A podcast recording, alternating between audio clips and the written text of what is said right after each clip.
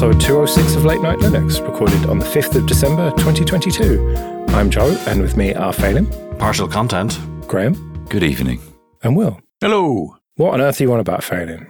Well, it's the last HTML code before we have to get to 300, and that's a bit of a wait, so I just thought I had to get one in it again. Ah, right. Okay, fair enough. I thought it might have something to do with football. Come on, from me, really, please. Well, yeah, how, how are Ireland doing in the World Cup? We chose not to qualify as a political statement. Right, yeah, okay. Well, it's coming home. We're still in it as you listen to this. Uh, we'll see about next week. But anyway, enough of that nonsense. Let's talk about some news. The first one you found, Phelim, and then I saw it all over the place. Crucial computer program for particle physics at risk of obsolescence. Yeah, and the main thing I took away from this is the fact that, you know, we always have these one developer type or two developers pl- people that are doing some amazing technology that, you know, it's that famous XKCD comic where it's balanced on this tiny hair of a project. And it turns out that physics is in exactly the same place. So it's kind of good to see that. I thought that was quite kumbaya between us and the physics world. Yeah, specifically the particle physics world, because it turns out that the calculations that they need to do are ridiculously complicated and need just enormous amounts of RAM. And as ridiculous as you're thinking they are, no, no, they're much more ridiculous than that. Yeah. Almost, well, basically impossible by human hand, pen and paper. You just couldn't do it. And even with really beefy computers, you can't do it unless you have this specific software, which is really old. It's like older than me, I think. Sorry, chaps. Um, and uh, it's just maintained by one dude who is like in his 70s and is retired, and no one is going to take it on. And this is GPL 3. So someone could easily contribute to it, but instead, people are just throwing more horsepower at it and using programs that are going to be orders of magnitude slower. Yeah, I love how you said easily contribute to that when the, the, the state of the maths that's involved. It's mm. like, yeah, you won't be doing anything easily to that at all. And you realize that if you fuck it up, it's going to make a big difference. Well, easily insofar as it's not proprietary. And so you don't have to get a job working for the company who's working on it. Anyone, in theory, could contribute to it. But the problem seems to be that in academia, you only really get ahead if you publish papers and get cited and stuff. And if you work on the tools that everyone needs, you don't really get much recognition. And so you've got less chance of getting tenure and progressing in your academic career. So it seems to be not necessarily a technical problem as much as a sort of political and social problem within the academic system. It's also the second law of thermodynamics, which states that everything tends towards chaos. So it doesn't matter how they may patch it up and fix it for now, but ultimately it'll all end in entropy. This strikes me as something which AI would be quite good at either rewriting or Really, though? Is AI really the solution? No, it isn't. Cut them off. from what I know, which isn't very much, you could take some of the formulas that have been invented to do the hard maths and throw it at an AI machine learning model that just tries random shit until it finds something that works. That seems to be a potential route out of obsolescence for this particular package. I think you're more likely to create a black hole from all the NVIDIA cards imploding at trying to do it. Well, that kind of leads on to uh, the second thing we're going to talk about, which is this GPT-3 chat bot thing. And uh, I was going to troll Phelim with this business email generator by Danny Richman. So this is a guy who is mentoring uh, a young man who has uh, literacy problems. He's not he's not very good at writing and stuff, but he's got a landscaping business, and so he needs to communicate with his customers. And so uh, this guy Danny has helped him out by interfacing with the GPT-3 chat thing. And so the, young man can just write the basics of what he needs to write to the customer. It interprets it, spits out a really professional looking email for him to send. It then gets checked by someone, as you would hope, and uh, it makes it much more likely that he's going to succeed in his business. So, Phelim, you are wrong that AI is totally bad. Here is one good example. Do we know that Danny Richman is a real person? I mean, I'm just putting it out there. I don't know this guy. He's just a name on Twitter. He could be a bot for all we know. Does it matter anymore, Phelim? Apparently not. I mean, I think we could have all predicted this when we saw the incredible imagery that came from Stable Diffusion, and certainly text has got to be a lot easier. I've been really impressed as well with all the chat output and input that's been floating around the internet, very much like the imagery had been. And I think the writing's on the wall for uh, technical writing, that's for sure. I totally disagree with you, Graham. And I'll tell you why. What this GPT chat thing is really good at is appearing to be good and to be really like the thing it's trying to be. But in reality, especially with technical things, it's just a little bit off. It looks like someone bullshitting their way through being a technical writer, but it doesn't quite deliver on all the details. Yeah, I, I completely understand that. And I was being a bit flippant. But technical writing at its core is actually like a logical process. There's a certain set of data that needs to be presented in a certain way. And kind of the gift that some technical writers have is to unravel this and recombine it in a way that hopefully the most number of people can understand. And I think that's very much something that some AI could do in the future. One of the examples that I saw in the last week or so was Jonty Waring on Twitter posted somebody who had asked the bot to write Terraform code that creates a user and an S3 bucket in AWS and then grants access to that user to the, to the bucket and then delete the bucket if its data's older than 30 days. And it did it.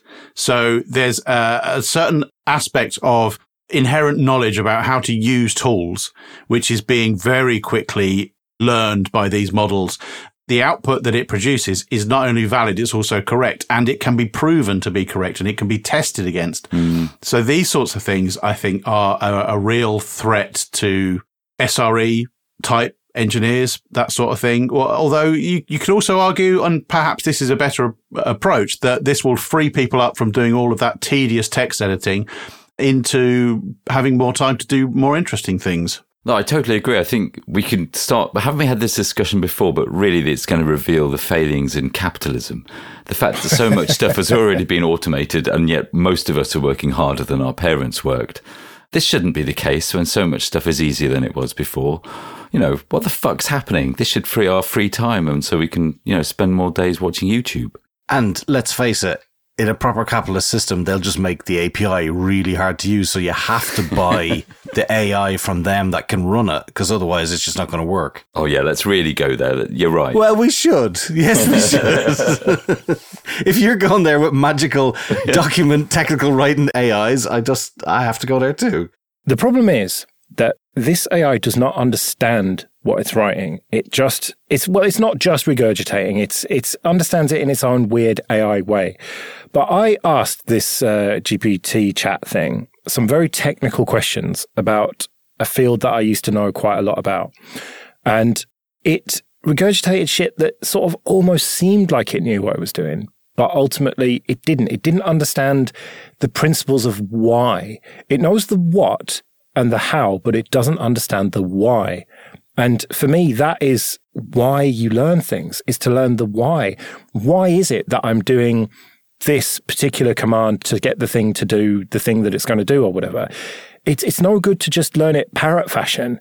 Like I remember as a kid, my dad would try and teach me times tables parrot fashion. Two times two is four. Three times three is nine. And and so you can say to him, right, what's six sevens? And he'll just uh, so that's what 36. I, I have to work it out logically. I don't know what that is. Uh, what 49 or 42? There you go. Right. Whereas he could just do it like that. No, was that even right? I don't even, I, who knows? I, have got a fucking calculator. Who cares? Nobody can tell. It is 42. Yeah. Right. But the point being that I want to know why. I don't want to just know what. And maybe my mind is different, and maybe that's just totally fucking irrelevant to stuff. But I want to know why I should do the thing that I should do. And AI just doesn't understand the why, and so it can't possibly teach you the why. I think it will get there. But this example that you gave about um, somebody who who really isn't equipped maybe to even start an email, there's a huge amount that can be done to help people, even by just helping them get started, even if it's just the structure of something or the grammar of something or even the spelling or the uh, right apostrophes of something, even before you get to all of those big questions about the why, which I do understand. And I think it'll get there. But there's still, I'm still hugely impressed. And I think the why will come and probably quicker than we're all imagining. I disagree. I just I don't think that it's set up to be able to understand the why of things but I think it'll, t- it's, it's, we need to use it. People will start using it and there'll be a, I mean, imagine if there are two different kinds of models that kind of fight each other for kind of supremacy or more, an infinite number of models. Maybe there's an AI for creating models. That kind of thing will start kind of feeding back on one another. I don't know, maybe it sounds a bit sci fi, but the more people start using it and engaging it and they find a way of feeding back this kind of information into it, it'll start self improving itself. Um, so, in, I don't know, let's just say 25 years, in 25 years' time of this kind of progress, what are we going to have? I think I can hear Phelim packing his bags. I'll tell you this much: I'm going to be ticking an awful lot of not boxes with cars and crossroads in them, and we'll see how you all do crossing the road in the next few years. I'm with Graham. I think that this is a very powerful tool that will enable a whole lot of people to do better for themselves. And I'm generally in favor of it. I do think as well that the machines will start teaching the machines, at which point I'm not really sure how it ends, but yeah.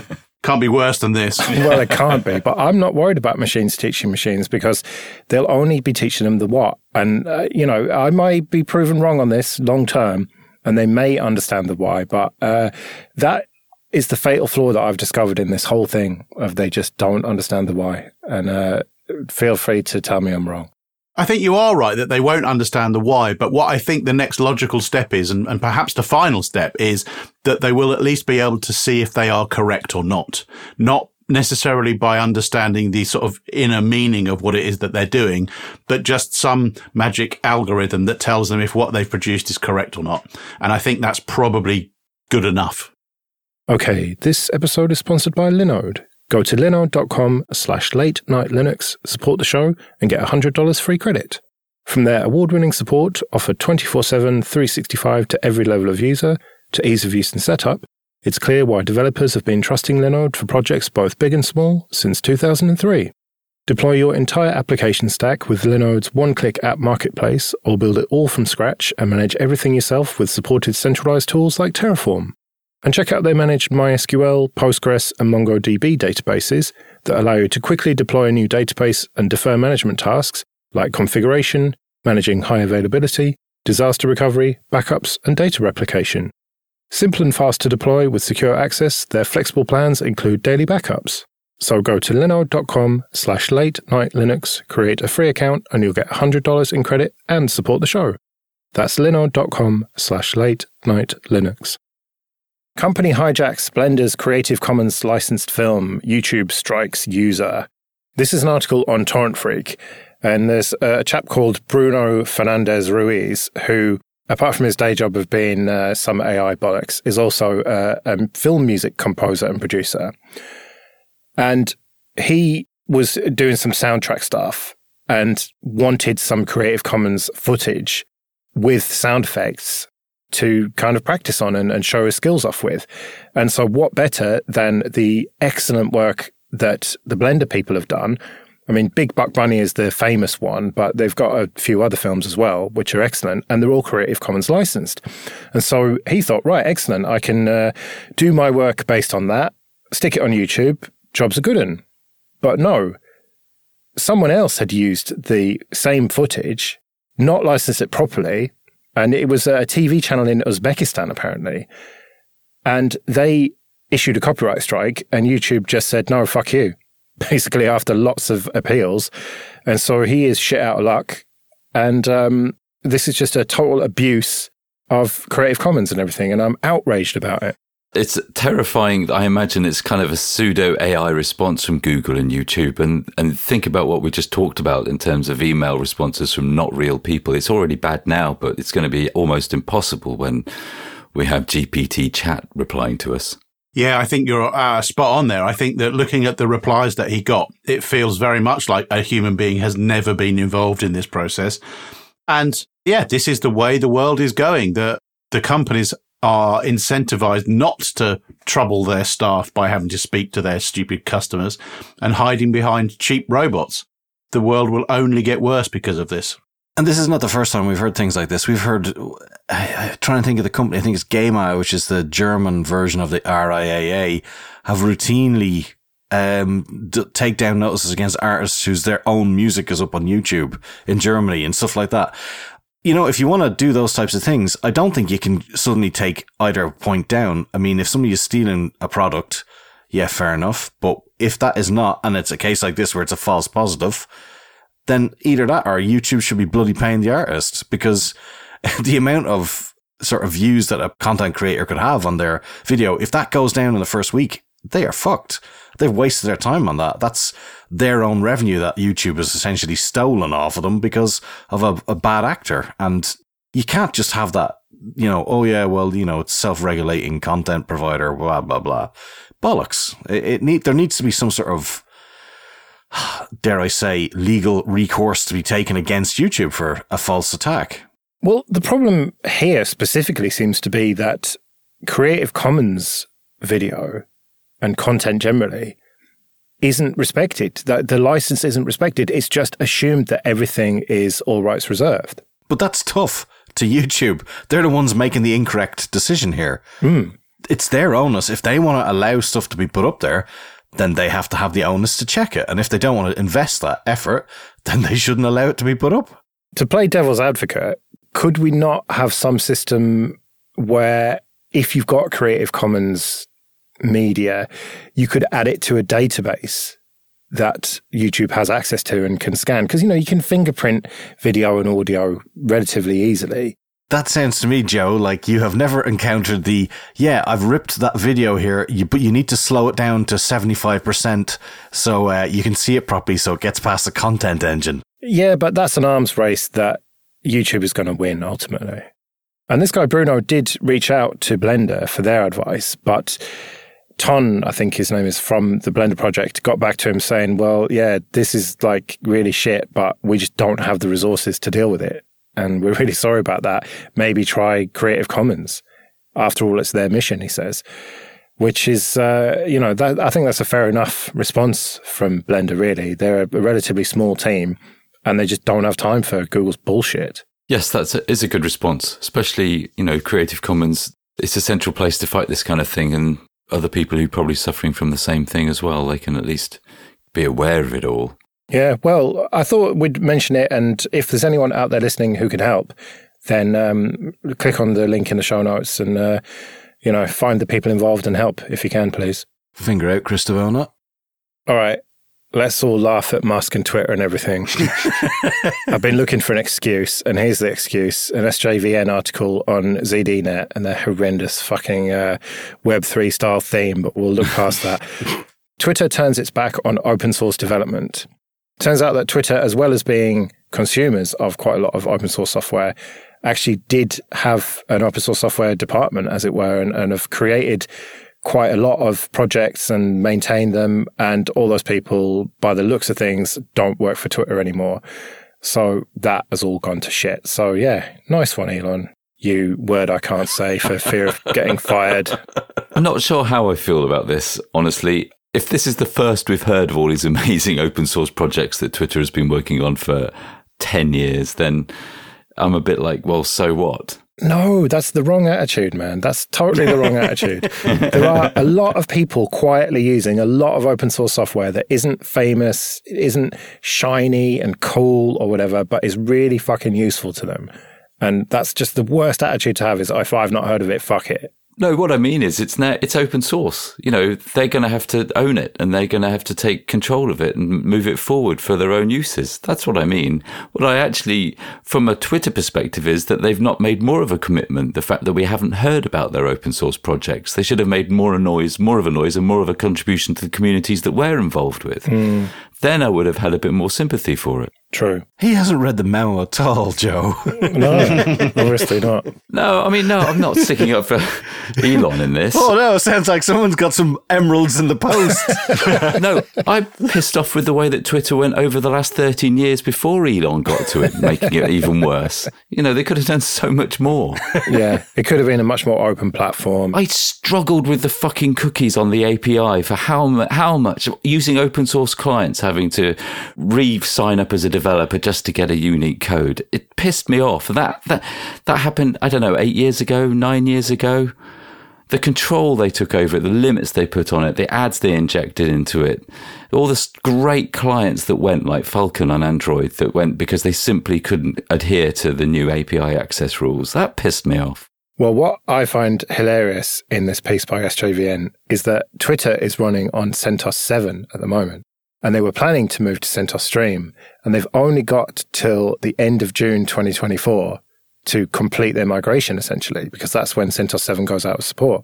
So they were working on it, clearly, but it sounds like they don't really have many people, if any, working on that migration anymore. So the technical debt is building and it's going to just be a catastrophe. Sad story. Yeah, you've got it, aren't you, Phonin? Meanwhile, Mastodon is really fucking good. Yeah. Well, it is and it isn't. You know, there are advantages to being centralized and having shitloads of resources. And, you know, just this weekend, I think Fosstodon went down again briefly. And, you know, it's, uh, it- you know, you take the rough with the smooth with Mastodon. You do, but the funny thing is, I've started really like enjoying going onto it because I'm not going on. I'm not getting a rage fest and a boil on the front of my forehead from looking at it every time I go onto Twitter. That's exactly what fucking happens. Yeah, it's funny. The people who I know who were on Twitter but barely used it seem to have really fucking embraced Mastodon and post loads and go there loads and lurk loads and everything. Whereas the people who were really active on Twitter still are really active on Twitter. It just seems to be for a different type of person, maybe. I've even found some of the the accounts using those tools. You know that we, we talked about last time, the one that Danny had, and then there's another one Mm. Movetodon, and another. There's a load of them that come out. And they are really good at finding people, and I've actually started using them, and it's a great way to get all the sort of less FOSS people where they might be out on a weird server or something like that, and you can find them that way. And uh, it's yeah, it's really good. Okay, this episode is sponsored by Kolide. Traditional endpoint security tools can make your workplace feel like a surveillance state, turn users and the IT team into adversaries, and ultimately drive your employees to work on unsecured personal devices. It doesn't have to be this way. Kolide is a device security solution built around honest security. Their philosophy is that employees aren't your biggest security risk, they're your biggest allies, and your relationship with them should be based on transparency and informed consent. Kolide works by notifying your employees of security issues via Slack and giving them step by step instructions on how to resolve them themselves. For IT and security teams, Kolide provides the right level of visibility for Mac, Windows, and Linux devices. It can answer questions about your fleet security that traditional MDMs can't. You can meet your security goals without compromising your values. Visit kolide.com slash late night Linux to find out how. If you follow that link, they'll hook you up with a goodie bag just for activating a free trial. That's K O L I D E dot com slash late night Linux. On to a bit of admin then. First of all, thank you to everyone who supports us with PayPal and Patreon. We really do appreciate that. You can go to latenightlinux.com slash support for details. And remember, for $10 or more per month on Patreon, you can get an advert free RSS feed that includes this show, Linux After Dark, and Linux Downtime. And you sometimes get episodes a little bit early there as well. And if you want to get in contact with us, you can email show at latenightlinux.com. Okay, this episode is sponsored by Entroware. Go to entroware.com. Entroware sells computers with Ubuntu and Ubuntu Mate pre-installed. They've got a range of desktops, laptops, and servers, and most parts are configurable, so you can pick the CPU, RAM, and storage that's right for you. If you can't find exactly what you want, then do contact them and they'll work with you on a bespoke solution that's perfect for your needs. They ship to the UK, Republic of Ireland, France, Germany, Italy, and Spain. And if you do buy one of their machines, there's a little drop down at checkout and you can select late night Linux so they'll know that we sent you. So go to entroware.com for all your Linux computing needs.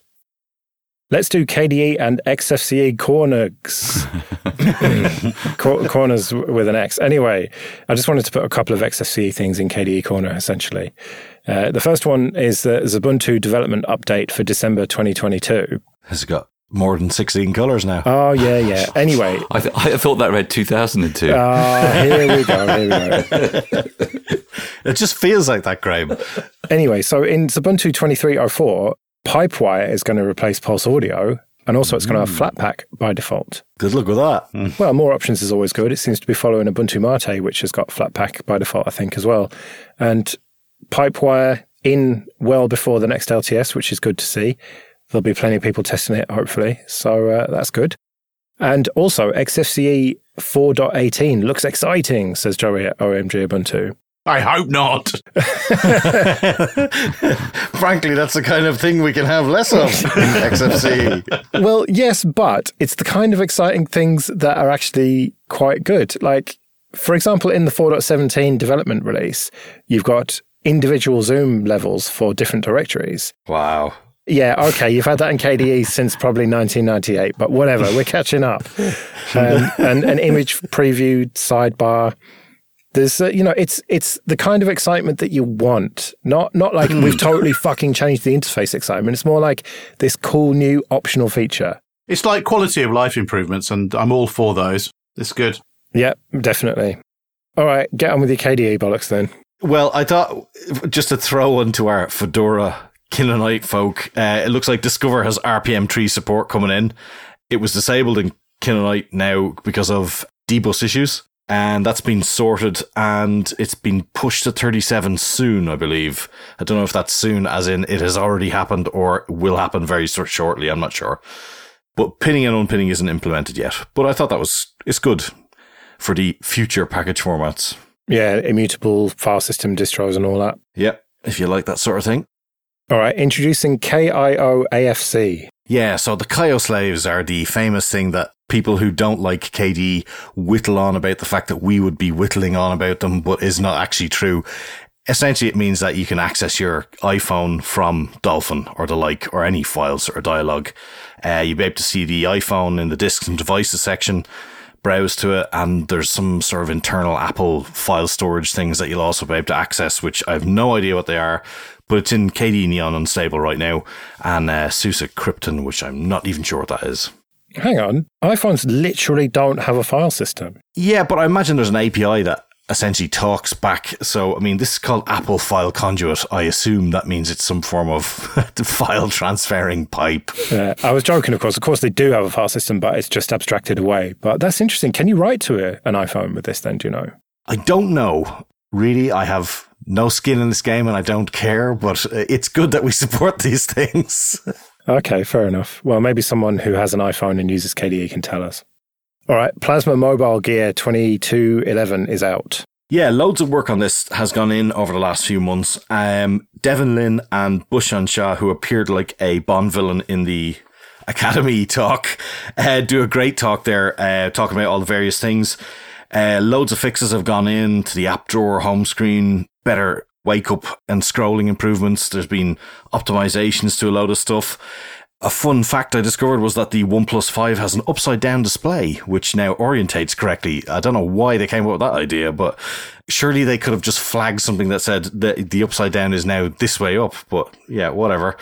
But various apps have been updated as well. So things like the weather widget, the uh, recorder widget, the dialer, Tokodon and NeoChat have had loads of improvements as well and Kasts as well, which I think is a kind of podcasting. It shows up as a virtual project in Neon, so I actually couldn't check that one out myself. But uh, yeah, loads of work going on there. So future phone, hopefully, maybe we'll see. Still not as good as Phosh, though, is it? I don't care. All right, a couple of this week in KDEs. Just a quick run over them is uh, fingerprint enrollment, which is obviously for the phone stuff. Loads of bug fixes and Breeze theme fixes. Kwin has a built-in advanced tiling function now, which is quite good for people who like that. I don't know, Graham maybe will be trying that out. I have no idea, but you can resize multiple windows even beside each other at the same time. And there's a load of pre-made layouts for you as well, which that sounds quite interesting to be honest. Konsole switch to K hamburger menu. The color picker has an average color of an image thing.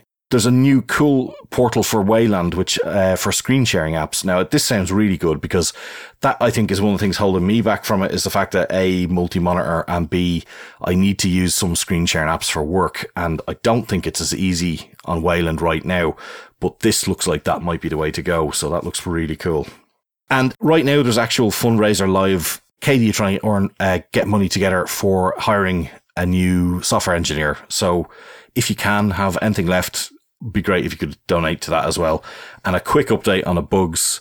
The 15 minute urgent bugs, 67% fixed. That's 95 done out of 142 and the last 47 are tricky. So, uh, it's good work because it only happened a year ago. And I think that's a great project. It's done really good work on things and, uh, keeps on going, hopefully. And our old friend KDE itinerary. Well, I'm hoping to travel this week. I don't know if I'll be able to with COVID rearing its ugly head. I haven't got it, but fingers crossed. But uh, should I, there's a Nextcloud workflow project where they're using the libraries developed by KDE Itinerary to be able to import various tickets and stuff like that, which is quite cool. Bit of code re- reuse the whole mobile app has been redone with the new Kirigami mobile forms. So it's the whole UI has been refreshed and they're talking about a new barcode type called the flexible content barcode, which the European Union Agency of Trains or something like that is using. So you guys won't get it, but we'll all get a better barcode that is a non ASCII mess. And, uh, the Marble server that does all the tiles has been upgraded as well. And, uh, yeah, loads of fixes and bug fixes for indoor stuff like, uh, stairway navigation if you need it. So there you go. Well, links to all that in the show notes as usual. And definitely check out the XFCE stuff. No, don't. No, it's much more interesting than the KDE stuff. It isn't. Yeah, yes, it is. Anyway, we'd better get out of here then. We'll be back next week when we'll have some discoveries and who knows what else. But until then, I've been Joe. I've been Phelim. I've been Elon. And I've been Will. See you later.